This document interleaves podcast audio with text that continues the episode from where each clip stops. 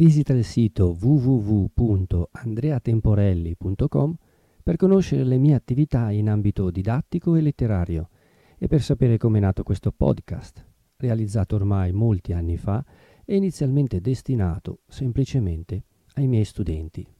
Buon ascolto. Capitolo ventiseiesimo A una siffatta domanda, Don Abbondio, che pur si era ingegnato di rispondere qualcosa delle meno precise, restò lì senza articolar parola.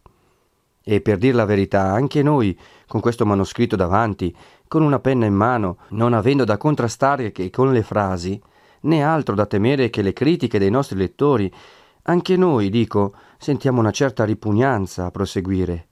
Troviamo un non so che di strano in questo mettere in campo, con così poca fatica, tanti bei precetti di fortezza e di carità, di premura operosa per gli altri, di sacrificio illimitato di sé, ma pensando che quelle cose eran dette da uno che poi le faceva, tiriamo avanti con coraggio. Voi non rispondete?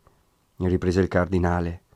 Ah, se aveste fatto dalla parte vostra ciò che la carità, ciò che il dovere richiedeva, in qualunque maniera poi le cose fossero andate, non vi mancherebbe ora una risposta.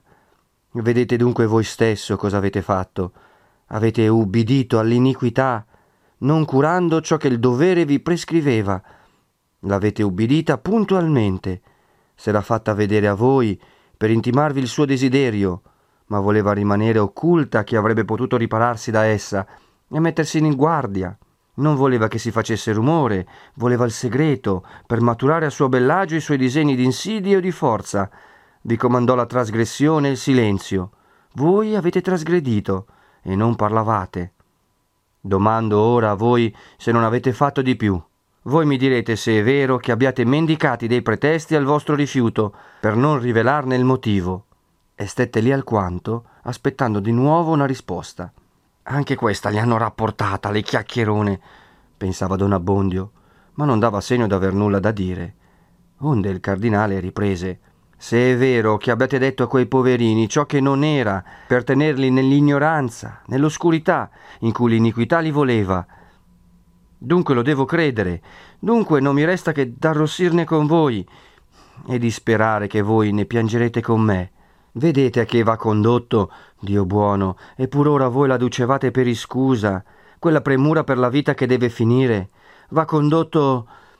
Ribattete liberamente queste parole, se vi paiono ingiuste, prendetele in umiliazione salutare, se non lo sono. Va condotto a ingannare i deboli, a mentire ai vostri figliuoli. Ecco come vanno le cose, diceva ancora tra sé don Abbondio. A quel satanasso, e pensava all'innominato, le braccia al collo e con me per una mezza bugia, detta solo a fine di salvar la pelle, tanto chiasso. Ma sono superiori, hanno sempre ragione. È il mio pianeta che tutti m'abbiano dare addosso, anche i santi. E ad alta voce disse: Ho mancato, capisco che ho mancato. Ma cosa dovevo fare in un frangente di quella sorte? E ancora lo domandate? E non ve l'ho detto? E dovevo dirvelo? Amare, figliuolo, amare e pregare. Allora avreste sentito che l'iniquità può aver bensì delle minacce da fare, dei colpi da dare, ma non dei comandi. Avreste unito, secondo la legge di Dio, ciò che l'uomo voleva separare. Avreste prestato a quegli innocenti infelici il ministero che avevano ragione di richiedere da voi. Delle conseguenze sarebbe restato malevadore Dio, perché si sarebbe andati per la sua strada avendone presa un'altra, ne restate mallevadore voi, e di quali conseguenze? Ma forse che tutti i ripari umani vi mancavano? Forse che non era aperta alcuna via di scampo quando aveste voluto guardarvi d'intorno, pensarci, cercare? Ora voi potete sapere che quei vostri poverini, quando fossero stati maritati, avrebbero pensato da sé al loro scampo, eran disposti a fuggire dalla faccia del potente, s'eran già disegnato il luogo di rifugio. Ma anche senza questo, non vi venne in mente che alla fine avevate un superiore, il quale come mai avrebbe questa autorità di riprendervi d'aver mancato il vostro uffizio se non avesse anche l'obbligo d'aiutarvi ad adempirlo? Perché non avete pensato a informare il vostro vescovo dell'impedimento che un'infame violenza metteva all'esercizio del vostro ministero? I pareri di Perpetua, pensava stizzosamente don Abbondio, a cui, in mezzo a quei discorsi, ciò che stava più vivamente davanti era l'immagine di quei bravi, e il pensiero che Don Rodrigo era vivo e sano, e un giorno o l'altro tornerebbe glorioso e trionfante e arrabbiato. E benché quella dignità presente, quell'aspetto e quel linguaggio lo facessero star confuso e gli incutessero un certo timore, era però un timore che non lo soggiogava affatto, né impediva al pensiero di ricalcitrare, perché c'era in quel pensiero che, alla fine delle fini, il cardinale non adoprava né schioppo, né spada, né bravi. Come non avete pensato, proseguiva questo, che se a quegli innocenti insidiati non fosse stato aperto altro rifugio, c'ero io per accoglierli, per metterli in salvo quando voi me li aveste indirizzati, indirizzati dei derelitti a un vescovo, come cosa sua, come parte preziosa, non dico del suo carico, ma delle sue ricchezze. E in quanto a voi, io sarei divenuto inquieto per voi. Io avrei dovuto non dormire finché non fossi sicuro che non vi sarebbe torto un capello che io non avessi come, dove mettere in sicuro la vostra vita. Ma quell'uomo che fu tanto ardito, credete voi che non gli si sarebbe scemato punto l'ardire quando avesse saputo che le sue trame erano note fuori di qui, note a me, che io vegliavo ed ero risoluto ad usare in vostra difesa tutti i mezzi che fossero in mia mano? Non sapevate che se l'uomo promette troppo spesso più che non sia per mantenere, minaccia anche non di rado più che non s'attenti poi di commettere? Non sapevate che l'iniquità non si fonda soltanto sulle sue forze, ma anche sulla credulità e sullo spavento altrui? Proprio le ragioni di Perpetua, pensò anche qui Don Abbondio, senza riflettere che quel trovarsi d'accordo la sua serva e Federigo Borromeo su ciò che si sarebbe potuto e dovuto fare voleva dir molto contro di lui. Ma voi, proseguì e concluse il cardinale, non avete visto, non avete voluto vedere altro che il vostro pericolo temporale, qual maraviglia che vi sia parso tale da trascurare per esso ogni altra cosa. Gli è perché le ho viste io quelle facce, scappò detto a Don Abbondio. Le ho sentito io quelle parole. Vossignoria illustrissima parla bene, ma bisognerebbe essere nei panni d'un povero prete, essersi trovato al punto. Appena ebbe proferite queste parole, si morse la lingua. S'accorse d'essersi lasciato troppo vincere dalla stizza e disse tra sé Ora viene la grandine. Ma alzando dubbiosamente lo sguardo, fu tutto maravigliato nel vedere l'aspetto di quell'uomo che non gli riusciva mai di indovinare né di capire, nel vederlo, dico, passare da quella gravità autorevole e correttrice a una gravità compunta e pensierosa.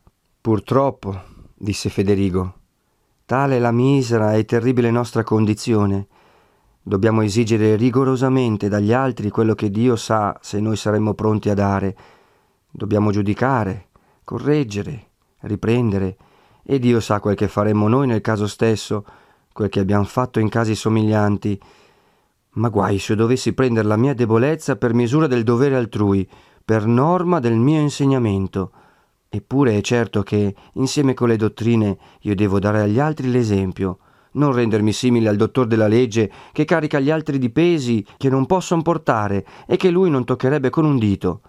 Ebbene, figliuolo e fratello, poiché gli errori di quelli che presiedono sono spesso più noti agli altri che a loro, se voi sapete che io abbia, per pusillanimità, per qualunque rispetto, trascurate qualche mio obbligo, ditemelo francamente, fatemi ravvedere, affinché, dove è mancato l'esempio, supplisca almeno la confessione. Rimproveratemi liberamente le mie debolezze, e allora le parole acquisteranno più valore nella mia bocca, perché sentirete più vivamente che non son mie, ma di chi può dare a voi e a me la forza necessaria per far ciò che prescrivono. Oh, che sant'uomo! Ma che tormento! pensava don Abbondio, anche sopra di sé, purché frughi, rimesti, critichi, inquisisca, anche sopra di sé, disse poi ad alta voce. Oh, monsignore, che mi fa Celia? Chi non conosce il petto forte, lo zelo imperterrito di Vossignoria Illustrissima? E tra sé soggiunse, anche troppo.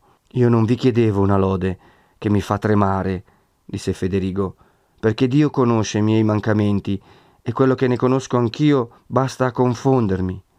Ma avrei voluto, vorrei che ci confondessimo insieme davanti a Lui, per confidare insieme. Vorrei, per amor vostro, che intendeste quanto la vostra condizione sia stata opposta, quanto sia opposto il vostro linguaggio alla legge che pur predicate e secondo la quale sarete giudicato. Tutto casca addosso a me, disse Don Abbondio. Ma queste persone che sono venute a rapportare non le hanno poi detto d'essersi introdotto in casa mia a tradimento per sorprendermi e per fare un matrimonio contro le regole. Me l'hanno detto, figliuolo. Ma questo m'accora, questo m'atterra, che voi desideriate ancora di scusarvi, che pensiate di scusarvi accusando, che prendiate materie d'accusa da ciò che dovrebbe essere parte della vostra confessione. Chi li ha messi, non dico nella necessità, ma nella tentazione di far ciò che hanno fatto? Avrebbero essi cercata quella via irregolare, se la legittima non fosse loro stata chiusa? Pensato a insidiare il pastore, se fossero stati accolti nelle sue braccia, aiutati, consigliati da lui? A sorprenderlo, se non si fosse nascosto? E a questi voi date carico? E vi sdegnate perché, dopo tante sventure, che dico, nel mezzo della sventura abbiamo detto una parola di sfogo a loro, al vostro pastore? che il ricorso dell'oppresso, la querela dell'afflitto siano odiosi al mondo, il mondo è tale, ma noi. E che pro sarebbe stato per voi se avessero taciuto? Vi tornava conto che la loro causa andasse intera al giudizio di Dio? Non è per voi una nuova ragione d'amar queste persone, e già tante ragioni n'avete, che v'abbian dato occasione di sentire la voce sincera del vostro vescovo, che v'abbian dato un mezzo di conoscer meglio e di scontare in parte il gran debito che avete con loro. Ah, se avessero provocato, offeso, tormentato, vi direi, e dovrei io dirvelo, d'amarli, appunto per questo.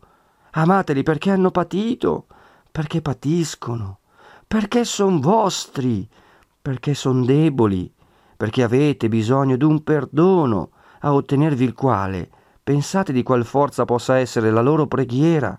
Don Abbondio stava zitto, ma non era più quel silenzio forzato e impaziente. Stava zitto, come chi ha più cose da pensare che da dire. Le parole che sentiva erano conseguenze inaspettate, applicazioni nuove, ma d'una dottrina antica però nella sua mente e non contrastata.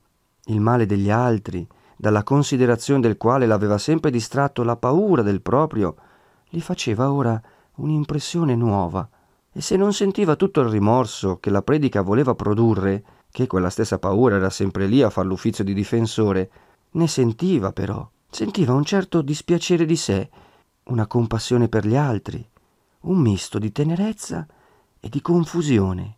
Era, se ci si lascia passare questo paragone, come lo stoppino umido e ammaccato d'una candela, che presentato alla fiamma d'una gran torcia, da principio fuma, schizza, scoppietta, non ne vuol saper nulla, ma alla fine s'accende e, bene o male, brucia.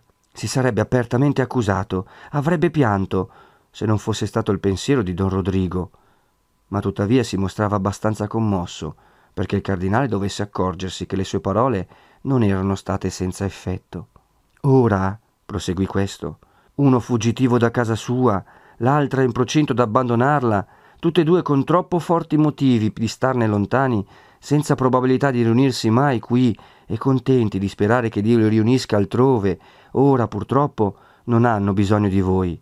Purtroppo voi non avete occasione di far loro del bene, né il corto nostro prevedere può scoprirne alcuna nell'avvenire. Ma chissà se Dio misericordioso non ve ne prepara. Ah, non le lasciate sfuggire. Cercatele, state alle velette, pregatelo che le faccia nascere. Non mancherò, monsignore, non mancherò, davvero, rispose don Abbondio, con una voce che in quel momento veniva proprio dal cuore. Ah, sì, figliuolo, sì, esclamò Federigo, e con una dignità piena d'affetto concluse. Lo sa il cielo se avrei desiderato di tener con voi tutt'altri discorsi Tutte e due abbiamo già vissuto molto. Lo sa il cielo, se m'è stato duro di dover contristar con rimproveri codesta vostra canizie. E quanto sarei stato più contento di consolarci insieme delle nostre cure comuni, dei nostri guai, parlando della beata speranza alla quale siamo arrivati così vicino. Piaccia a Dio che le parole le quali ho pur dovuto usar con voi servano a voi e a me Non fate che m'abbia a chieder conto in quel giorno d'avervi mantenuto in un uffizio al quale avete così infelicemente mancato. Ricompriamo il tempo. La mezzanotte è vicina. Lo sposo non può tardare. Teniamo accese le nostre lampade. Presentiamo a Dio i nostri cuori miseri, voti, perché gli piaccia riempirli di quella carità che ripara al passato, che assicura l'avvenire, che teme e confida, piange e si rallegra con sapienza, che diventa in ogni caso la virtù di cui abbiamo bisogno. Così detto, si mosse e Don Abbondio gli andò dietro.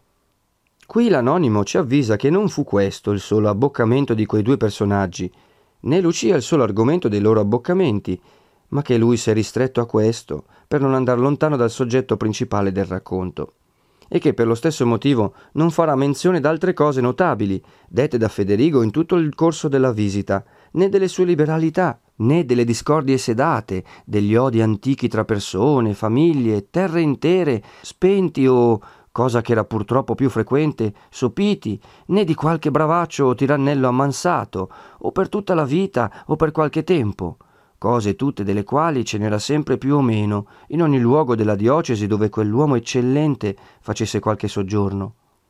Dice poi che la mattina seguente venne donna Prassede, secondo il fissato, a prender Lucia e a complimentare il cardinale, il quale gliela lodò e raccomandò caldamente. Lucia si staccò dalla madre, potete pensare con che pianti, e uscì dalla sua casetta disse per la seconda volta addio al paese, con quel senso di doppia amarezza che si prova lasciando un luogo che fu unicamente caro e che non può esserlo più. Ma i congedi con la madre non erano gli ultimi, perché donna Prassede aveva detto che si starebbe ancora qualche giorno in quella sua villa, la quale non era molto lontana, e Agnese promise alla figlia d'andar là a trovarla, a dare e a ricevere un più doloroso addio. Il cardinale era anche lui sulle mosse per continuare la sua visita, quando arrivò e chiese di parlargli il curato della parrocchia in cui era il castello dell'innominato.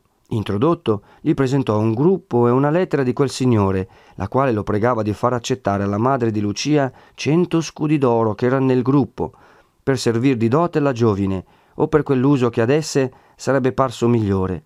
Lo pregava insieme di dir loro che, se mai, in qualunque tempo, avessero creduto che potesse render loro qualche servizio, la povera giovine sapeva purtroppo dove stesse, e per lui quella sarebbe una delle fortune più desiderate. Il cardinale fece subito chiamare Agnese, le riferì la commissione, che fu sentita con altrettanta soddisfazione che maraviglia, e le presentò il rotolo, che essa prese senza far gran complimenti. Dio gliene renda merito a quel signore, disse, e Vossignoria Illustrissima lo ringrazi tanto tanto e non dica nulla a nessuno, perché questo è un certo paese. Mi scusi, veda, so bene che un par suo non va a chiacchierare di queste cose, ma lei mi intende. Andò a casa, zitta zitta, si chiuse in camera, svoltò il rotolo e quantunque preparata, vide con ammirazione, tutti in un mucchietto, i suoi tanti di quei ruspi, dei quali non aveva forse mai visto più d'uno per volta, e anche di rado. Li contò, penò alquanto a metterli di nuovo per taglio e a tenerli lì tutti, che ogni momento facevan pancia e sgusciavano dalle sue dita inesperte. Ricomposto finalmente un rotolo alla meglio, lo mise in un cencio, ne fece un involto, un batuffoletto e legatolo bene in giro con della cordellina l'andò a ficcare in un cantuccio del suo saccone. Il resto di quel giorno non fece altro che mulinare, far disegni sull'avvenire e sospirar l'indomani. Andata a letto, stette desta un pezzo, col pensiero in compagnia di quei cento che aveva sotto. Addormentata, li vide in sogno. All'alba s'alzò e si incamminò subito verso la villa, dove era Lucia. Questa, dal canto suo, quantunque non le fosse diminuita quella gran ripugnanza a parlar del voto, pure era risoluta di farsi forza ed aprirsene con la madre in quell'abboccamento che per lungo tempo doveva chiamarsi l'ultimo. Appena poterono esser sole, Agnese, con una faccia tutta animata e insieme voce bassa, come se ci fosse stato presente qualcheduno a cui non volesse farsi sentire, cominciò Ho da dirti una gran cosa e le raccontò l'inaspettata fortuna. E Dio lo benedica quel signore, disse Lucia, così avrete da star bene voi e potrete anche far del bene a qualchedun altro. Come? rispose Agnese. Non vedi quante cose possiamo fare con tanti danari? Senti, io non ho altro che te, che voi due, posso dire, perché Renzo, da che cominciò a discorrerti, l'ho sempre riguardato come un mio figliuolo. Tutto sta che non gli sia accaduta qualche disgrazia, a vedere che non ha mai fatto saper nulla. Ma, eh, deve andare tutto male? Speriamo di no, speriamo. Per me avrei avuto caro di lasciar l'ossa nel mio paese, ma ora che tu non ci puoi stare, in grazia di quel birbone, e anche solamente a pensare d'averlo vicino, colui m'è venuto in odio il mio paese, e con voi altri io sto per tutto. Ero disposta fin da allora a venire con voi altri, che in capo al mondo, e sono sempre stata di quel parere. Ma senza danari come si fa? Intendi ora? Quei quattro che quel poverino aveva messi da parte con tanto stento e con tanto risparmio, è venuta la giustizia e ha spazzato ogni cosa. Ma per ricompensa il Signore ha mandato la fortuna a noi. Dunque, quando avrà trovato il bandolo di far sapere se è vivo e dov'è e che intenzioni ha, ti vengo a prendere io a Milano. Io ti vengo a prendere. Altre volte mi sarebbe parso un granché, ma le disgrazie fanno diventare disinvolti. Fino a Monza ci sono andata e so cos'è viaggiare. Prendo con me un uomo di proposito, un parente, come sarebbe a dire Alessio di Maggianico, che a voler dir proprio in paese un uomo di proposito non c'è. Vengo con lui, già la spesa la facciamo noi e intendi. Ma vedendo che, invece d'animarsi, Lucia s'andava accorando e non dimostrava che una tenerezza senza allegria, lasciò il discorso a mezzo e disse Ma cos'hai? Non ti pare? Povera mamma, esclamò Lucia gettandole in braccio al collo e nascondendo il viso nel seno di lei. Cosa c'è? domandò di nuovo ansiosamente la madre. Avrei dovuto dirvelo prima, rispose Lucia, alzando il viso e asciugandosi le lacrime. Ma non ho mai avuto cuore. Compatitemi. Ma di su, dunque. Io non posso più essere moglie di quel poverino. Come? Come? Lucia, col capo basso, col petto ansante, lacrimando senza piangere, come chi racconta una cosa che, quando anche dispiacesse, non si può cambiare, rivelò il voto e insieme, giungendo le mani, chiese di nuovo perdono alla madre di non aver parlato fino allora. La pregò di non ridir la cosa ad anima vivente ed aiutarla ad adempiere ciò che aveva promesso. Agnese era rimasta stupefatta e costernata. Voleva sdegnarsi del silenzio tenuto con lei, ma i gravi pensieri del caso soffogavano quel dispiacere suo proprio. Voleva dirle cosa hai fatto, ma le pareva che sarebbe un prendersela col cielo. Tanto più che Lucia tornava a dipingere coi più vivi colori quella notte, la desolazione così nera e la liberazione così impreveduta, tra le quali la promessa era stata fatta, così espressa, così solenne. E intanto ad Agnese veniva anche in mente questo e quell'esempio che aveva sentito raccontare più volte, che lei stessa aveva raccontato alla figlia di gastighi strani e terribili venuti per la violazione di qualche voto. Dopo essere rimasta un poco come incantata, disse E ora cosa farai? Ora, rispose Lucia, tocca al Signore a pensarci, al Signore e alla Madonna. Mi son messa nelle loro mani.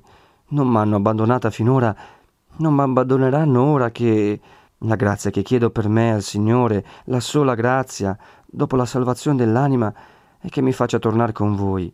E me la concederà, sì, me la concederà. Quel giorno, in quella carrozza, ah, Vergine Santissima, quegli uomini.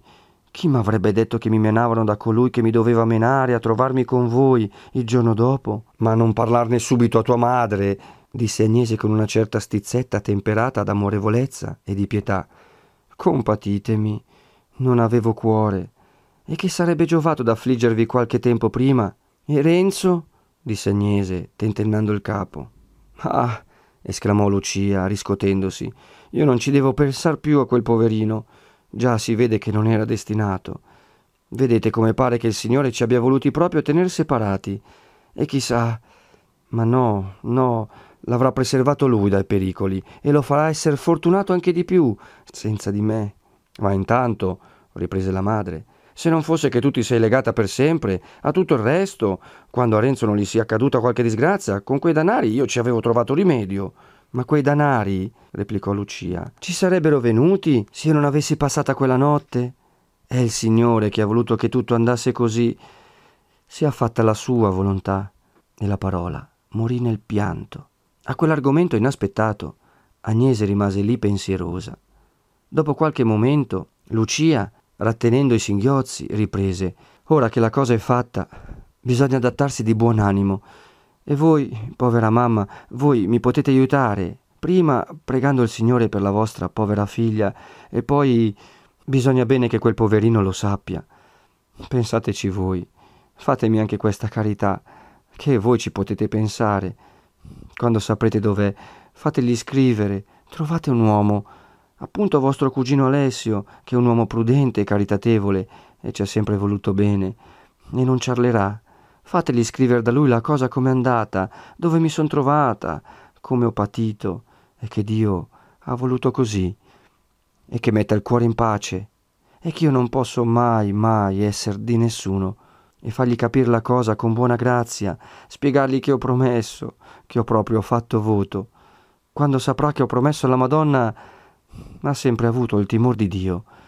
E voi, la prima volta che avrete le sue nuove, fatemi scrivere, fatemi sapere che sano, e poi non mi fate sapere più nulla. Agnese, tutta intenerita, assicurò la figlia che ogni cosa si farebbe come desiderava. Vorrei dirvi un'altra cosa, riprese questa. Quel poverino, se non avesse avuto la disgrazia di pensare a me, non gli sarebbe accaduto ciò che gli è accaduto. È per il mondo. Gli hanno troncato il suo avviamento, gli hanno portato via la sua roba, quei risparmi che aveva fatti, poverino, sapete perché? E noi abbiamo tanti danari. Oh, mamma, già che il Signore ci ha mandato tanto bene, e quel poverino, è proprio vero che lo riguardavate come vostro, sì, come un figliuolo. Oh, fate mezzo per uno, che sicuro il Dio non ci mancherà. Cercate un'occasione fidata e mandategli che sa il cielo come n'ha bisogno. Ebbene, cosa credi? rispose Agnese. Glieli manderò davvero, povero giovine. Perché pensi tu che io fossi così contenta di quei danari? Ma io ero proprio venuta qui tutta contenta. Basta, io glieli manderò, povero Renzo. Ma anche lui. So quel che dico. Certo che i danari fanno piacere a chi n'ha bisogno, ma questi non saranno quelli che lo faranno ingrassare. Lucia ringraziò la madre di quella pronta e liberale condiscendenza con una gratitudine, con un affetto, da far capire a chi l'avesse osservata che il suo cuore faceva ancora a mezzo con Renzo, forse più che lei medesima non lo credesse. E senza di te che farò io, povera donna? disse Agnese, piangendo anch'essa. E io senza di voi, povera mamma, e in casa di forestieri, e laggiù in quel Milano. Ma il Signore sarà con tutte e due, e poi ci farà tornare insieme. Tra otto o nove mesi ci rivedremo, e di qui allora, e anche prima, spero, avrà accomodato le cose lui, per riunirci. Lasciamo fare a lui. La chiederò sempre, sempre alla Madonna questa grazia. Se avessi qualche altra cosa da offrirle, lo farei, ma è tanto misericordiosa che me lo terrà per niente.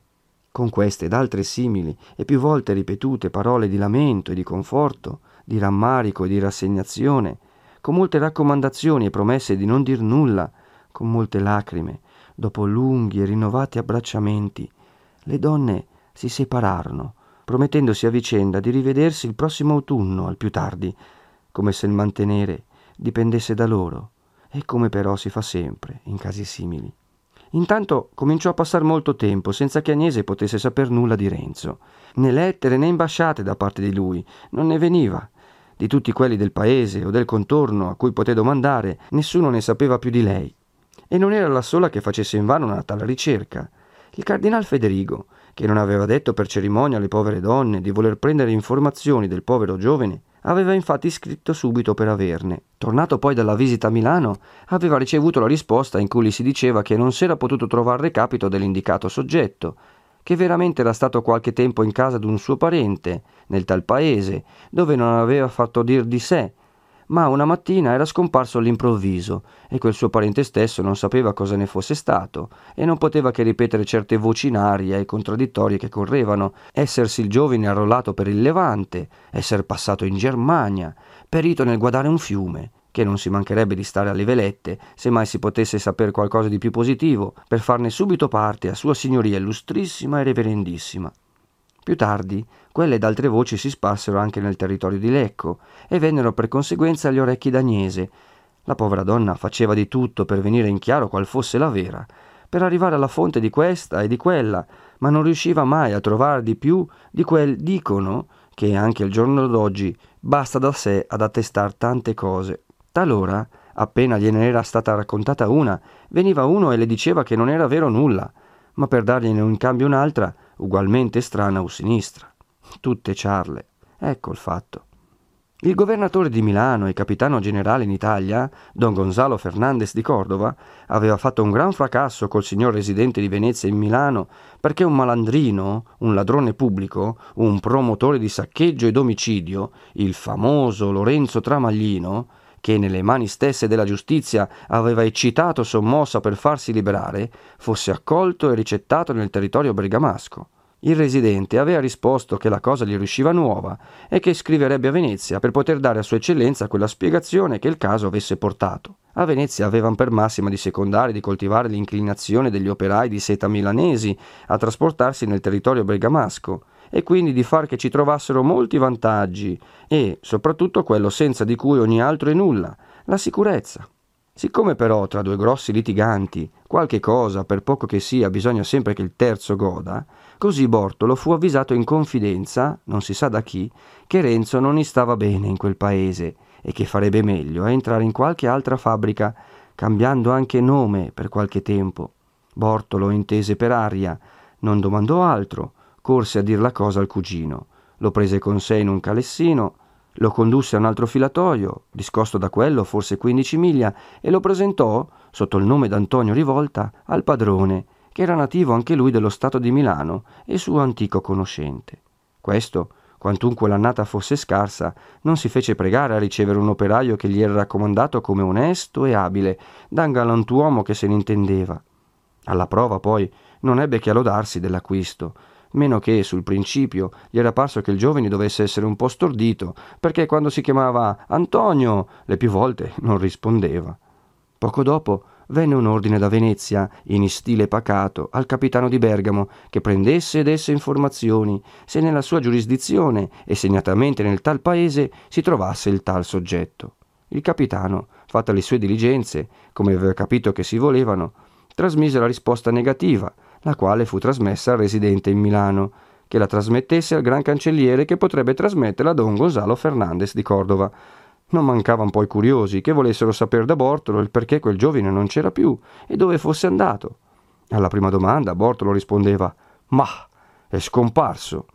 Ma per mandare poi in pace i più insistenti, senza dar loro sospetto di quel che n'era davvero, aveva creduto bene di regalar loro, a chi l'una, a chi l'altra, delle notizie da noi riferite di sopra però come cose incerte che aveva sentite dire anche lui, senza averne un riscontro positivo.